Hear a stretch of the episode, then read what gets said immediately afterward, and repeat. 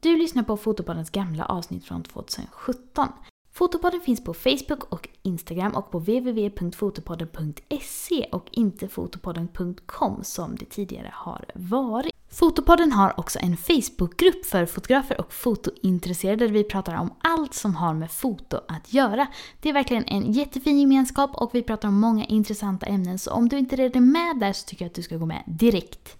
Om ni vill hitta mig så finns jag på min Instagram fotograf Maria Ekblad eller på min YouTube-kanal fotograf Maria Ekblad där ni jättegärna får gå in och prenumerera. I avsnittet med Martina Lundborg så pratar vi om hur man gör för att tro på sig själv och sina bilder. Vi pratar om bröllopsfotografering och hur Martina började som fotograf. Här kommer avsnittet med Martina.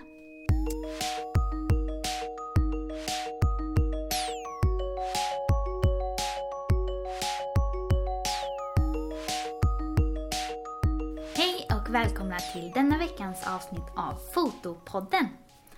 Först och främst vill jag bara säga att jag tycker det är så roligt att ni lyssnar och jag är jätteglad för alla mejl och kommentarer som jag har fått. Den allra finaste kommentaren är nästan när folk säger att de inte brukar lyssna på podcast och har börjat lyssna på denna. Så det är jätte, jätteroligt. Om ni vill göra mig en tjänst får ni jättegärna berätta för era fotointresserade vänner om denna podden så den kan spridas till fler. Denna veckan så har jag en gäst som heter Martina Lundborg. Woo! Hej! Hej! Välkommen! Tackar! Hur känns det? Ja, det känns bra. Det känns som att jag har blivit inbyggd i en grotta av rosa fluffigt tyg, typ. Men Ja. det känns bra. Min eh, poddstudio är ju proffsig och provisorisk. Proffsig och provisorisk. Vill du berätta lite vem du är? Eh, ja, det kan jag väl göra. Tina Lundborg började fota 2008, kanske? Mm. Något sånt. Har plåtat lite bröllop. Sporadiskt, typ fram tills för kanske tre, fyra år sedan. När det Mm. började ta iväg ordentligt. Mm. Nu har jag min första säsong som heltid.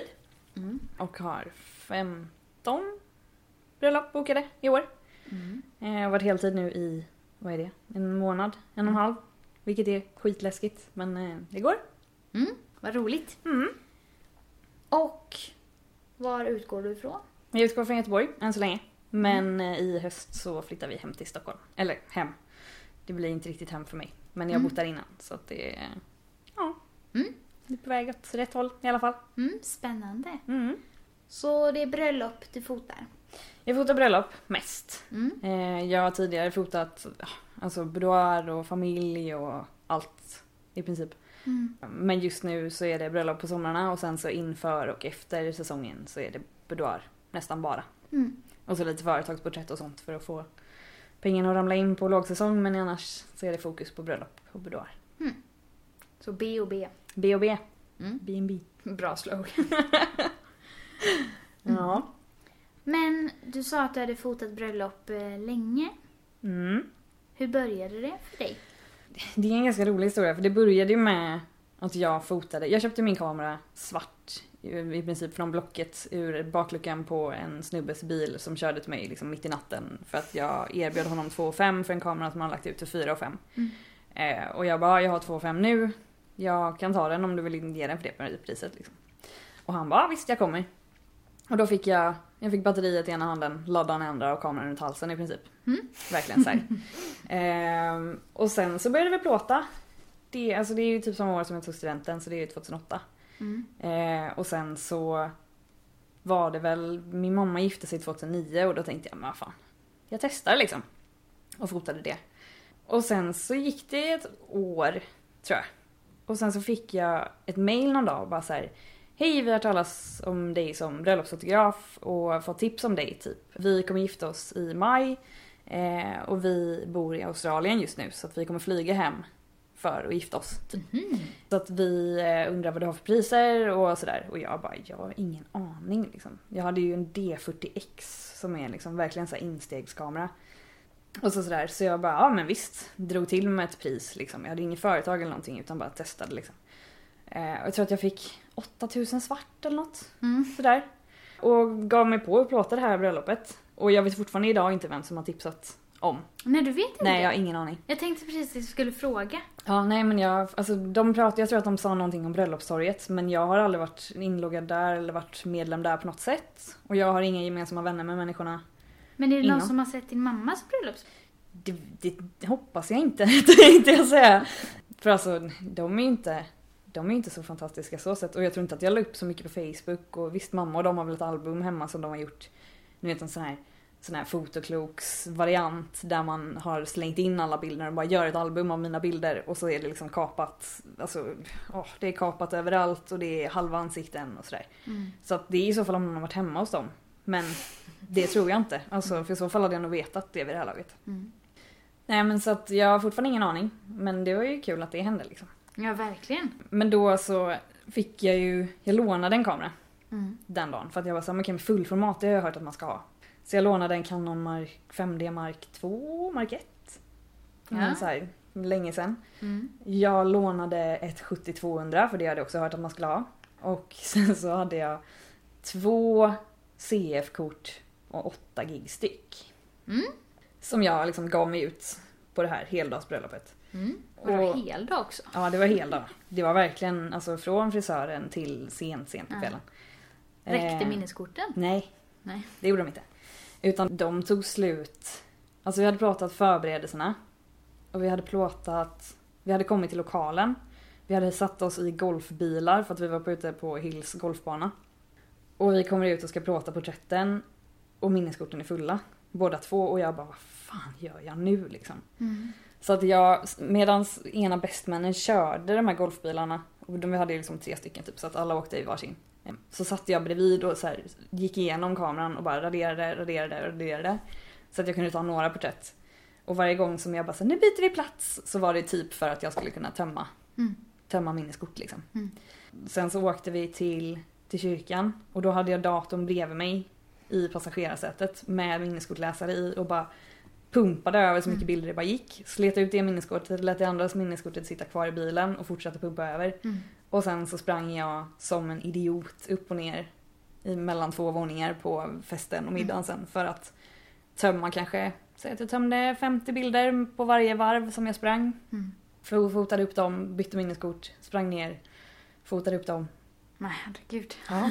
Så då var man ju lite så kallsvettig men det, och så plåta med blixt. Det har jag ju aldrig, alltså det har ju jag aldrig, jag hade inte rört en blixt. Jag Mm. hatade blixt. Mm. Men det var ju kvällsporträtt så jag var ju tvungen att lösa det. Mm. Men ja, jag kom hem till slut, helt slut och bara så här började titta på bilderna och bara Shit, det här gick ju bra. Mm. Vad, jaha, otippat. typ. Var brudparet nöjda? Ja. De har inte sagt någonting annat. Alltså de sa att de var nöjda. Eh, sen så åkte ju de tillbaka till Australien och sådär så att vi har ju inte träffats efter men det har ju varit mejlkonversationer och sådär. Mm. Men ja, alltså vissa av bilderna är fortfarande några av mina bästa. Mm. Vilket är lite sjukt. Mm. Och då är det inte, det är definitivt inte porträttbilderna. Mm. Det kan jag ju säga redan nu. Jag kan ju visa dem någon dag. Men typ bilder på, jag vet att jag har någon bild på någon tjej som står och tittar ut genom ett fönster typ som är så här klockren på alla sätt. Och man bara, Mm. ja men jaha, det var ju trevligt Mm. att det, att det gick. Mm. Men ehm, ja, så jag blev ju insparkad Mm. i den här branschen. Mm. Hur gick det sen då? Sen var det ganska lugnt i ett, ett år kanske. Och sen så var det typ så här, ja men min mammas kompis som ville att jag skulle fota hennes barnbarns dop till exempel. Mm. Som sen visade sig att bli bröllop som jag fick reda på på förmiddagen. Så då var det det. Och sen så var det väl något annat litet så här, någon kollegas bröllop liksom. Mm. Sen så började jag väl fatta det här med att typ ta betalt. Mm. Och ja, så här, det tog väl kanske, så att jag plåtade min första riktigt betalda bröllopssäsong 2014, Mm. 2013. Jo, 2013 tror jag. Mm. För det var då som Olga och Kodjo och Akolor tog Mm. kontakt med mig. Mm. Genom gemensamma vänner. Och då var det liksom första riktiga bröllopet liksom. Mm. Så ja, då drog det igång. Mm. Men efter det gått några år. Jobbade du mot att det skulle bli fler bröllop eller ramlade de in? Mm. Eller? Alltså de ramlade nog mest in. Mm. Alltså efter att Olga och Kodjo hade gift sig i augusti 2013. Då var det så här, okej men nu, nu håller mina bilder så pass hög nivå att det hade varit dumt att satsa på något annat. Mm. Så att eh, sen så pratade jag mer året efter. Mm. Då hade jag kanske sex bröllop. Mm. Och sen kanske sju förra året. Mm. Och nu 15. Det var så roligt, innan vi lärde känna varandra Mm. så var jag inne på din hemsida någon gång och bara wow, där är ju Kodjos bröllop, gud vad coolt! Så här, Ja. Första intryck online. Ja, nej men det, alltså, de har ju varit guldkunder för mig verkligen. Mm. För att jag ska träffa dem nästa vecka redan, alltså plåta lite familjebilder, vilket jag i princip inte gör. Mm. Men jag gör ju allt för dem. Mm. Alltså så. så att, ehm, och de rekommenderar mig till höger och vänster, upp och ner hela Mm. tiden. Mm. Guld värt. Mm. Plus att de är så himla härliga att hänga med. Mm. Så att, ehm, Sådana mm. nyckelpersoner. Ja men verkligen, så här grundstenskunder liksom. Mm. Vad är det du gillar med bröllop? Alltså det händer så sjukt mycket. Alltså jag som ändå kan vara en sån här person som typ när jag inte har någonting att göra är så här bara, jag vill bara ligga i min säng, kolla på Netflix och liksom pilla på en hemsida eller redigera bilder typ. Men när jag väl så här blir utsparkad och bara okej nu kör du en 14 timmars, nu är det 14 timmar på liksom full fart som gäller.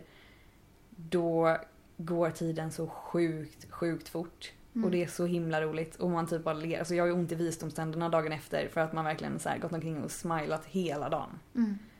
Och det tror jag är det bästa. Mm. Att man får sån sjuk energi av att först och främst att folk vill ha mig där. Mm. Men också så här. Det är så mycket känslor och det är så mycket roligt och man Mm. blir verkligen en del av familjen på något sätt. Mm. Så det är det absolut bästa. Mm. Sen är det ganska gött att sitta i typ 4-5 dagar sen och redigera också. Mm. Jag är ju egentligen en photoshoppare från början liksom. Mm. Då kan vi svänga över lite på redigering. Mitt favoritämne. Nej, Ja. nästan. Men är du en photoshoppare från början? Ja, alltså från början då pratar vi alltså i tvåan lågstadiet. Så att ja, mm. det är liksom Photoshop Elements Mm, typ okej. 1,0. Mm. Eh, Ja, been there, done ja that. men lite, lite så. Eh, jag vet att jag hade en bakgrund på min pappas dator med så bilder som vi hade plåtat med hans nya fina digitalkamera. Mm, mm, Eh, där jag har ritat, alltså jag har gjort så här markeringsringar och sen så har jag lagt på massa ludd på kanterna så att de är liksom ihop, de är liksom mjukar ihop sig. Och så är det lite så Wow. svartvita bilder på så här blommor emellan och, så, och den var så fin. mm. Ja, jag har några tidiga minnen av att jag hade något självporträtt som jag försökt ta i mitt rum. Men jag hade ja, satt upp håret med en sån här blomsterhårspännen och massa sånt där. Ja, de kanske man ska rota fram egentligen och kolla på. Men vill du berätta lite om din redigeringsprocess? Ooh. Den är ju ganska annorlunda mot eh, tidigare gäster. Mm, Mm. det är den väl. Alltså jag vet ju att du i alla fall tycker att jag redigerar skitfort. Ja men det är sjukt. Men vi kan ju säga jag tycker ändå att vi är ganska olika på många punkter och det är det som kan vara intressant. mm, ja verkligen. För hur snabbt redigerar du ett bröllop? Alltså förra året så hade jag redigerat alla bröllop fredagen efter. Mm. Och levererat de digitala. Så du fotar lördagen och har levererat på fredagen. Mm. Det är ju stört tycker jag. Ja, men alltså det, det är ju inte så populärt hemma liksom. Alltså jag sitter ju med datorn från, alltså speciellt när jag jobbade, alltså det går ju lättare när man har semester. Mm. För att då är det ju, då kan jag ju sitta tidigt på morgonen typ och innan man ska göra någonting på dagen och sen sitter jag ju hela kvällen. Mm. Sådär. Ja. Nej men alltså min redigeringsprocess, alltså jag lämnade ju Photoshop. Mm. Eh, när jag faktiskt började plåta bröllop på riktigt och gått över till Lightroom helt och hållet. Mm. Och jag kanske lägger... Kan jag lägga? Alltså det, det som tar tid för mig är ju sållningen. Mm. För att jag plåtar ju säkert 7000 bilder på en dag. På ett bröllop liksom. Mm. Jag är ju en sån trigger happy så det skriker om det. Det är vansinnigt. Ja, det är helt sinnessjukt. Ja, Och folk är såhär, men din, din kamera, den, du måste tänka på att den är ett arbetsredskap och att den, du förkortar livstiden. Och jag var såhär, men Ja, men samtidigt så får jag mina asgarvsbilder emellan de bilderna Mm. som kanske många väljer att inte ta. Mm. För att så här, mellan den posen och vrida på huvudet lite så är det någon som fnittrar och det är Mm. de bilderna jag använder sen. Jag Mm. använder inte de som är ah, som är de poserade liksom, Mm. vad man ska kalla det. Mm. Så sållningen tar tid. Förut så gjorde jag ju väldigt mycket att jag tog, gick igenom varenda bild och så valde jag bort dem jag inte ville ha. Mm. Och det tog ju sjukt lång tid. Mm. Men nu har jag ju försökt att i alla fall vända på det. Att jag går igenom dem och bara okej, jag tar den, tar den, tar den istället för att välja bort. Mm. Så det har ju speedat upp en del. Men sen så har jag ju, alltså jag har ju min preset som jag kör. Alltså som Erika pratade om i en tidigare podd så är det liksom, alltså hon kör jättemycket jobb på varje bild. Medans, och så, jag vet att hon sa någonting om att så här, ja men man ser ju om man har batchat in en preset på alla bilder i Lightroom och sen Mm. exporterar dem. Och det är typ det jag gör. Mm. Men det funkar för mig liksom. Mm. Och sen så när jag har lagt in den så är det i princip exponering, högdagar och skuggor Mm. som jag fixar. Men hur orkar du titta igenom 7000 bilder? Men det är också ganska lätt för att mycket av det är ju ganska likt. Ja, det är det jag menar! Ja men alltså just, just därför så blir det så, okej men här har jag då 15 bilder som är ungefär ganska likadana, vilken är bäst? Den är Ja. bäst. Och sen så lä- släpper jag det där liksom. Ja. Det har jag inte gjort alltså för två, tre år sedan så gjorde jag inte det. Då var det så här, okej är den här snyggare eller den här snyggare? Mm. Och sen så bara så här, okej men kunden kommer ju inte veta Nej. vilken bild du har valt bort. Nej. Kunden vet ju bara vilken bild du har valt. Mm. Eller så vet de inte ens att du har valt en bild utan att det var den bilden som blev. Mm. Och då blir saker och ting mycket lättare. Mm. Men det är så roligt att höra som sagt för om man tänker på hur du jobbar då. Många bilder, preset och går igenom dem. Och jag har ju på en nyfödd fotografering, om jag har många bilder, då har jag kanske 400 Mm. och så väljer jag ut 20-25. Men då är jag ju inne och klonar och pillar och fixar och grejar med varenda liten bild. Ja men exakt. Men det, alltså, jag levererar ju också, alltså jag har, på mitt största paket så har jag ju minst 500 bilder. Mm. Och från en hel dag så kanske jag levererar 700. Medans från typ 5 timmar så skulle jag lika gärna kunna leverera 500. Mm. Så att det är liksom inte så här, okej men även om det paketet då innehåller 150 bilder. Så det är väldigt, väldigt, väldigt sällan som jag bara säger okej här är 150 bilder, hoppas ni blir nöjda. Mm. Så. Eh, från boudoiren till exempel så har jag sagt att jag ska leverera, jag tror det är minst 30 bilder i de paketen. Mm. Och i år så har de fått i alla fall 120, Mm. något sånt. Mm. Alltså det sparar ju tid för mig också. Mm. Genom att istället för att jag då i slutändan ska sitta med de här 120 bilderna och välja ut liksom en tredjedel eller en Mm. fjärdedel. Mm. Då får väl de bestämma vilken Mm. de är snyggast på. För jag vet ju hur kritisk man kan vara själv. Mm. Det tycker jag är en intressant tanke, eller ett intressant argument. Men för vi har ju pratat mycket om att det blir ju väldigt mycket bilder för pengarna de får. Men som du säger, du sparar ju tid. Så det är ju bara två olika sätt att Ja. se på det. Ja, absolut. Och jag menar, det, det är inte, jag säljer ju inte digitala bi- bilder för sig. Mm. Utan för min del, alltså jag tjänar inte, alltså det kanske är fram, i framtiden någon gång. Mm. Om det är så, okej men ni får köpa till 100 bilder om ni vill för det Mm. finns fler. Mm. Men i dagsläget så tjänar jag så pass bra, alltså jag har räknat in det att den här tiden ungefär kommer jag ligga Mm. och om tiden tar slut, eller vad man ska Mm. kalla det. Att säga okej men ska jag fortsätta att sålla nu så tar det mig sex timmar till för att Mm. nu är det bara bra bilder kvar. Mm. Jag tjänar inte på det. Mm. Och sen så får ju de välja ut sina bilder till albumet ändå. Så att den första, eller den sista sållningen som de gör har de ju egentligen gjort själva oavsett. Jo, det är sant. Nej, för det sköna med att ha många bilder, tycker jag, när jag gjorde bröllop, det är ju också att om en bild är för dålig så behöver man inte sitta och klona och grejer. Man kan bara slänga den för man har så många andra. Mm, verkligen. Och jag menar det kan ju vara, även om du har en porträ- porträttomgång som är alltså en timme. Mm. Och så kanske du gör en post där det är såhär, nej, vad Mm. är det här? Vad, vad blev, vad hände liksom? Och det kan man ju tänka, och det är ju, alltså, det är ju lugnt att göra det. Men då kan man ju bara säga, oj, vi slängde dem för att jag har 400 andra bilder från den timmen som är klockrena liksom. Mm. Och det är ingen som kommer komma ihåg vilket träd man stod under Mm. i slutändan.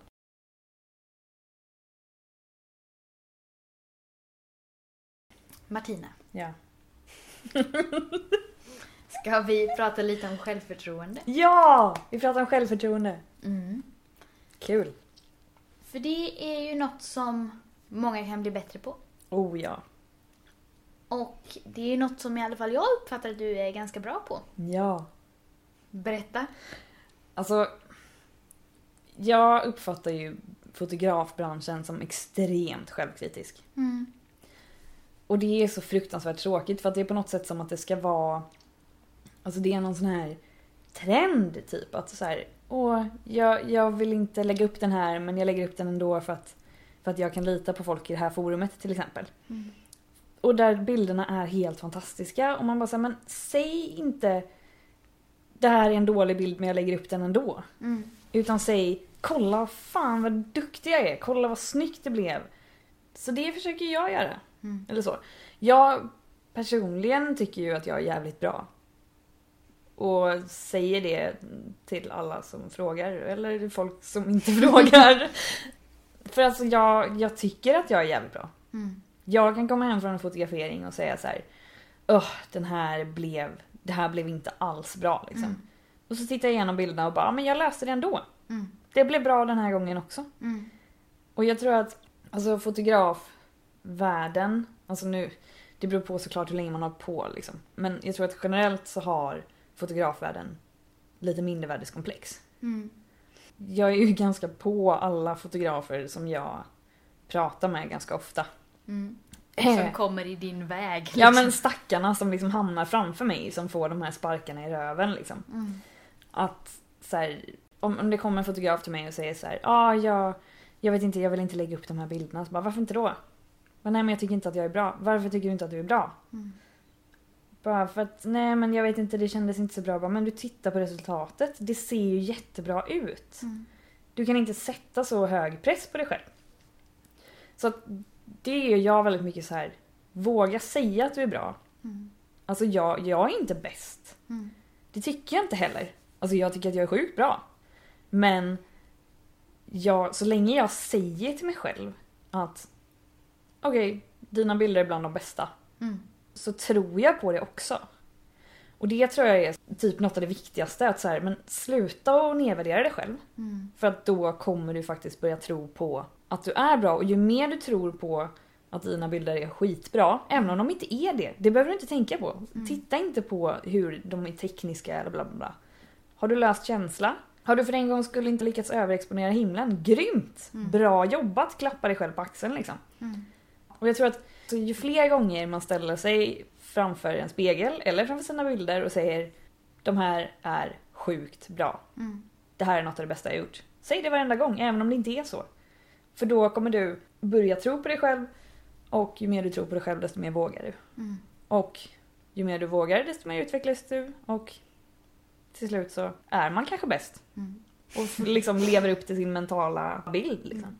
Jag tycker det är så roligt för när du säger jag är sjukt bra Mm. så reagerar jag ju lite. Inte för att jag inte tycker att du är grym, men för att jag är så ovan att höra folk säga så. Mm. Jantelagen liksom. Mm, Mm. Verkligen. Och det är också det jag tror att så här, det sticker säkert en del folk i ögonen. Mm. Att så här, men fan vem tror hon att hon är? Och jag bara säger jag tror att jag är fett bra. Mm. Och jag har all rätt i världen att tycka det. Och sen om det lever liksom hela vägen ut i bilderna, det är egentligen skitsamma. Mm. Men hade inte jag någonstans för typ fem år sedan börjat så här, gud vad bra bilder du tar Martina. Mm. Så hade jag antagligen inte plåtat 15 bröllop i år. För då hade jag suttit och varit rädd för mig själv någonstans och bara Nej men jag är inte lika bra som den där personen eller jag är inte lika bra som den där personen. Och Mm. ingen tjänar på det. Nej. Framförallt inte alltså så här, om du jämför dig med någon som har hållit på länge till Mm. exempel. Mm. Och bara så ja ah, men den personen är så himla mycket bättre än mig. Mm. Vem tjänar på det? Mm. Det är ingen som, den personen som du ser upp till tjänar inte på det för de kommer inte prestera bättre för att du tycker att de är bättre. Mm. Den enda som förlorar på det är du. Mm. Det tycker jag är viktigt. Alltså så här, våga. Och jag menar, man behöver inte gå omkring och säga det till alla människor man möter som jag gör liksom. Även om det leder till positiva saker. liksom. Men börja med dig själv. Ställ dig framför spegeln och säg Titta på den här bilden som jag tog igår. Mm. Jag kände att det var lite sådär med den här och den här men resultatet blev skitbra. Mm. Kunderna är jättenöjda. Ja, och man behöver inte säga det till hela världen till att börja med. Man kan säga det till sin bästis. Absolut. Eller sin katt. Eller sin Ja. mamma. Eller vem som helst.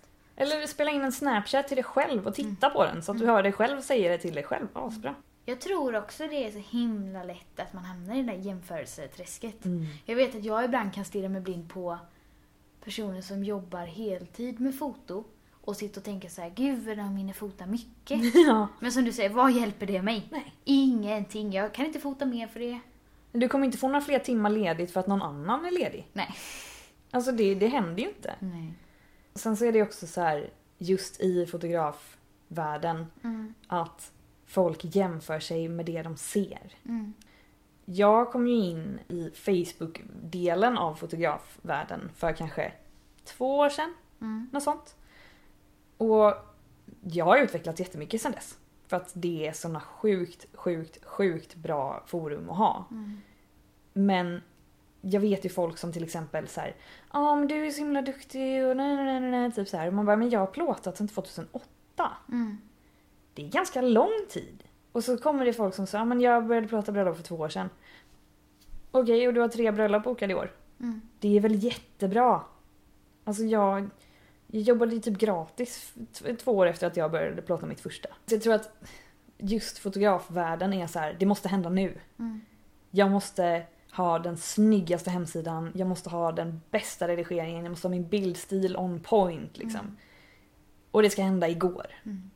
För det är ju det man inte ser om man sitter och jämför sig med andra. Man ser ju inte allt hårt arbete, all tid det har tagit, allt arbete bakom. Nej, och man ser ju framförallt inte alla katastroffotograferingar som man har haft däremellan. Nej, och alla låga försäljningar Ja. och alla billiga bröllop. Och så fruktansvärda bloggar som man har haft. Mm. Där man lägger upp så bilder på trästammar och, Och dåliga kattmorrhår. kloningsförsök och misslyckade grejer. Ja, du måste ju lära dig alla verktygen som går in till att bli den du vill bli. Alltså som du och jag pratade lite om tidigare idag, att bröllopsfotografering är ju inte bara att du ska kunna din kamera. Mm. Först och främst så måste du ha din redigerings... Alltså du måste veta hur du redigerar. Du måste alltså kunna Lightroom eller Photoshop eller vad du nu vill redigera i. Du måste ha ganska bra people skills. Mm. Sen måste du såklart kunna din kamera. Mm. Men du måste även kunna din blixt kanske, Mm. om du plåtar heldagar. Du måste ha en hemsida som funkar och som du själv kan göra någonting med. Mm. Alltså hålla den uppdaterad så att du inte behöver be någon annan om hjälp hela tiden. Mm. Så det är så många verktyg som liksom ska gå in innan du så här är fullfjädrad bröllopsfotograf. Och det tror jag inte att man vet. Jag tror inte att någon är en fullfjädrad br- bröllopsfotograf. Mm. Men, men just det här med att så här jämföra sig och bara men du har, verkar ha allting down liksom. Mm. Fast det har man kanske inte år 1, 2, 3, 4, 5, 6. Men när man närmar sig 7, 8, 9 så har man väl kanske förhoppningsvis landat lite mer Mm. och lärt sig en massa saker på vägen Mm. och börjar närma sig någonstans. Men det går inte att jämföra år 9 med år 2. Nej, nej gud nej. Mm. Sen tror jag också om man tittar på vad som är trendigt att fota nu Mm. så är ju det också ganska svåra saker. Jag menar bröllop, väldigt mycket press. Man ska kunna leverera, man ska kunna göra alla de grejerna du räknar upp. Poserad nyfödd fotografering, det är inte så lätt heller. Inte för att jag vill avskräcka någon nu, men jag menar att när man tittar på andra och jämför sig Visst, det är kanske någon också som tittar på någon och tycker wow, vilka fantastiska familjebilder. Gud vad grymt. Men annars så tror jag det är rätt vanligt att man jämför sig med genrer som kan vara lite komplicerade, som man Mm. kanske inte gör så mycket i början ens. Nej. Bara Mm. ens att få ha ett bröllop bokat är ju egentligen en jättebig deal. Ja, ja, ja. Alltså det är ju uppenbarligen någon som vill att du ska följa dem från morgon till kväll om det nu är heldag. Och så, även om det är bara två stycken per år, ditt andra år, så är det guld. Mm. Så att jag... Alltså jag tror att folk generellt lägger väldigt mycket press på sig själva. Mm. Och att så här, jag ska prestera på toppnivå redan år två. Mm. För att, alltså, och det är klart att det blir så för att för just på Facebook och på Instagram så lägger man ju bara upp det absolut bästa. Mm. Det är klart att man jämför sig. Men så länge du har liksom landat i dig själv och säger okej men jag vet att det jag erbjuder är bra nog för den nivån jag har hunnit komma till. Mm. Och våga säga det som sagt. Så, så tror jag att man har kommit långt. Mm. För det är ju också sorgligt tycker jag att det finns så många personer som tar så himla fina bilder men sen tittar på någon som har ja, men kanske fotat hur mycket längre som helst och säger så här jag vågar inte lägga upp den här på Facebook för jag är rädd att andra kommer tycka min bild är ful. Eller jag vågar inte visa det som jag egentligen är stolt över ifall någon annan skulle döma den eller ifall någon annan är bättre. Och alla kommer ju alltid ha någon som är bättre än en själv. Ja, alltså det hade ju alltså det hade inte varit kul att vara världens bästa fotograf.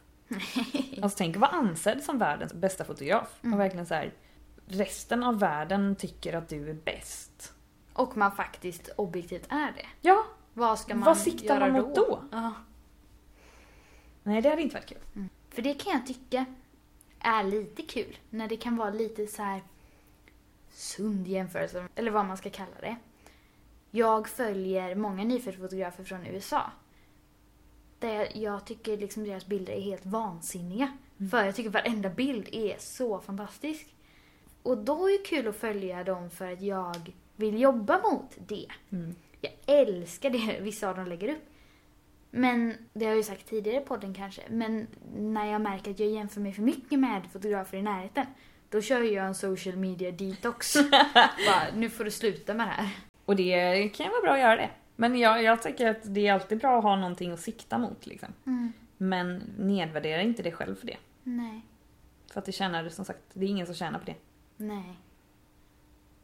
Och Sådär. också att oftast är man ju bättre än vad man tror.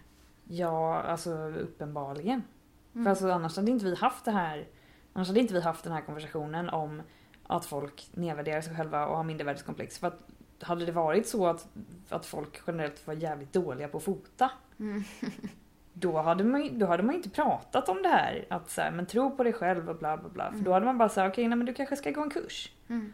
Alltså, Eller du kanske ska bli trädgårdsmästare istället. ja men exakt. Vad gör någonting annat. Men, men oftast så är det ju, folk är ju jätteduktiga. Mm. Och det finns så många olika bildspråk och även om inte alla bildspråk tilltalar mig Mm. så är det garanterat någon där ute som älskar dina bilder liksom. Ja, och speciellt om man har betalda fotograferingar.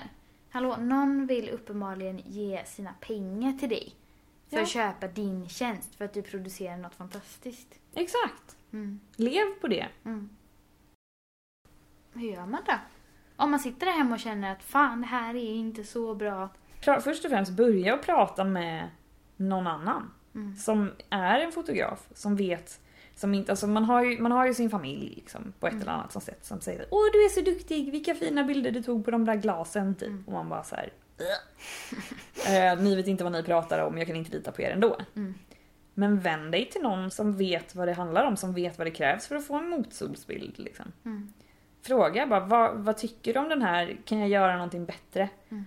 Och samtidigt, får du den frågan från någon, så lyft det som är bra. Mm. Och liksom visst, man kan ju såklart ge konstruktiv kritik, det säger jag ingenting om. Men liksom, om det är någon som vågar öppna sig och säga det, så låt dem göra det. Mm. Och säg, fan vad du är grym, se på de här och de här detaljerna, jag hade haft svårt att få den här bilden. Mm. Det finns alltid någonting med en bild som är fantastiskt. Mm. För det tänkte jag precis säga att det är ju alltid någonting. Om det är blicken på personen, om det är ljuset, om det är färgerna, om det är kompositionen. Något fint finns ju i alla bilder. Ja, och kan man då få den fotografen som faktiskt är osäker över den bilden att inse det själv Mm.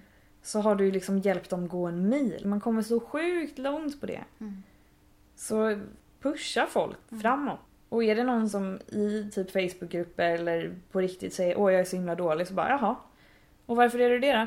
Förklara för mig varför du är så dålig. Mm. Eller så förklarar du för mig varför du är så fruktansvärt bra. Vad är det så här? Alltså vi, vi var på en workshop nu för några veckor sedan och satt i bilen där jag sitter med en annan fotograf som, som är, har ganska dåligt självförtroende. Så, eller i alla fall utåt. Mm. Som är så här, nej men jag vet inte, den här blev ju helt okej. Och den här blev helt okej.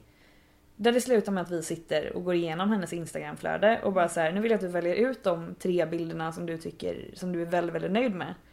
Och så ska vi bena ner varför de är bra. Mm. Så bara, nej men den här, så bara, ja men jag gillar blicken och jag hittade en bra bakgrund.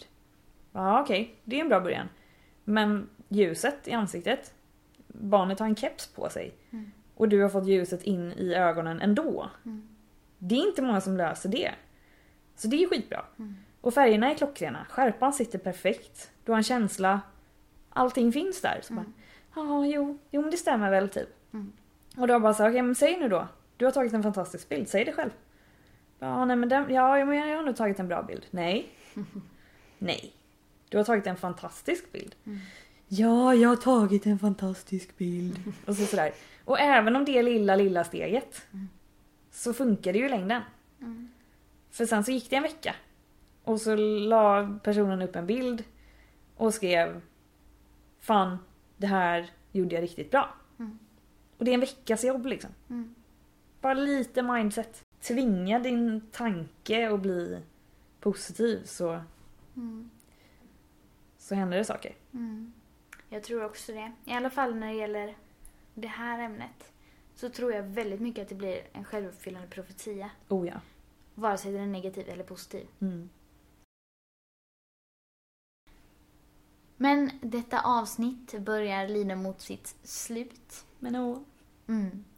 Martina, har du några tips om man vill bli en eh, bättre bröllopsfotograf? Ja. Tips ett. Assistera. Mm. Häng med någon som kan. Jag har med Mm. mig assistenter på alla mina bröllop i år. Mm. Jag började som bröllopsassistent i mina dagar.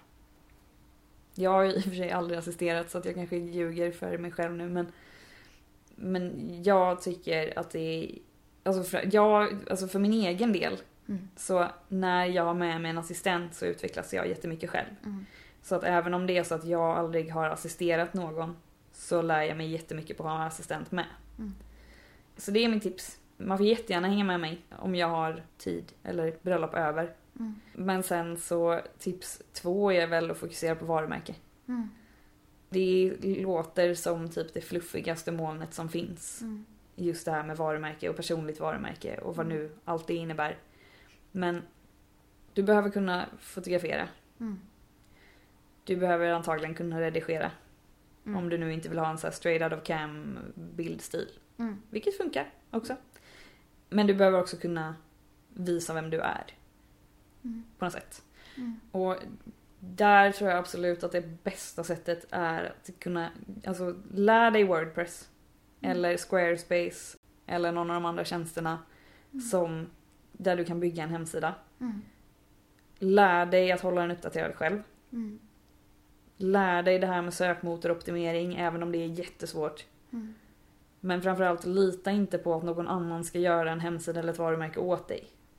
För att det är så mycket av dig som går in i ett varumärke. Mm.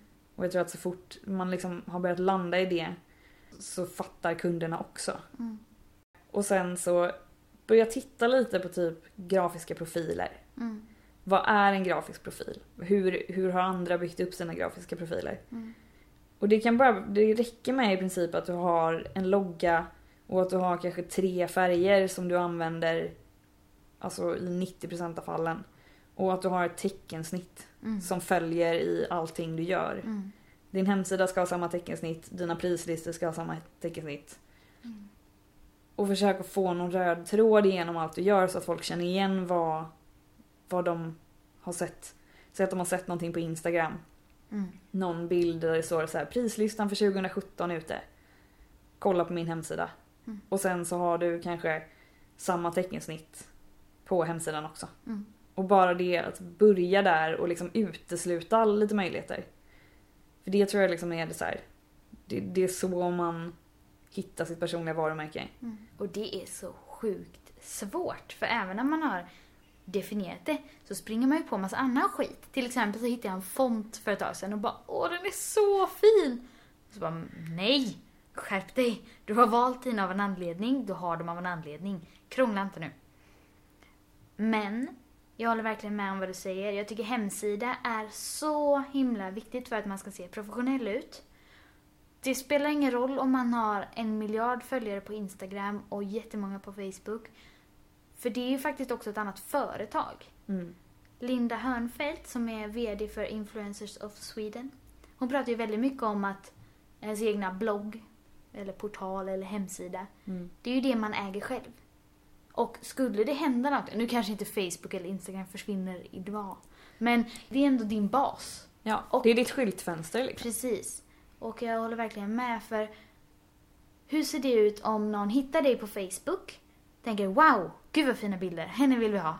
Och så klickar man in på en hemsida som är uppdaterad 2014 Ja. med några riktigt gamla bilder som du antagligen inte var lika bra på när du fotade. Nej, och typ Times New Roman och samma teckensnitt överallt. Alltså Mm. jag, jag säger ju ha ett rubrikteckensnitt, Mm. ha ett som är lite snirkligare Mm. Och ha ett som är brödtexter liksom. Mm. Tre stycken och håll dig till dem.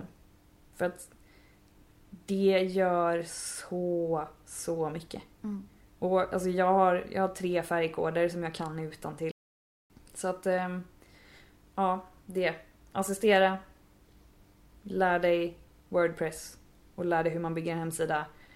Och börja titta på vad ett varumärke är Mm. Och vad du kan utesluta för att komma fram till ditt. Mm. Om man vill hitta dina bilder någonstans, vart går man då? Ja, på tal om hemsida då. martinalundborg.se Mm. finns de. Martina Lundborg fotograf på Instagram. Mm. Och jag tror det är Martina Lundborg fotograf på Facebook också. Mm. Men eh, ja, Mig hittar ni på fotograf Maria Ekblad och www.mariaekblad.se. Fotopodden finns på Facebook och Instagram och jag blir så glad när ni lägger upp och visar vad ni gör och taggar och kommenterar och sånt, så fortsätt gärna med det. Jingeln i den här podcasten är gjord av Kim Gunerisson och om ni vill lyssna på mer av hans musik så kan ni söka på Johanna Lillvik på Spotify för där finns en EP som är släppt. Tack för att du ville vara med Martina. tack själv. Hej då allihopa! Hejdå! Adiós. chao, chao.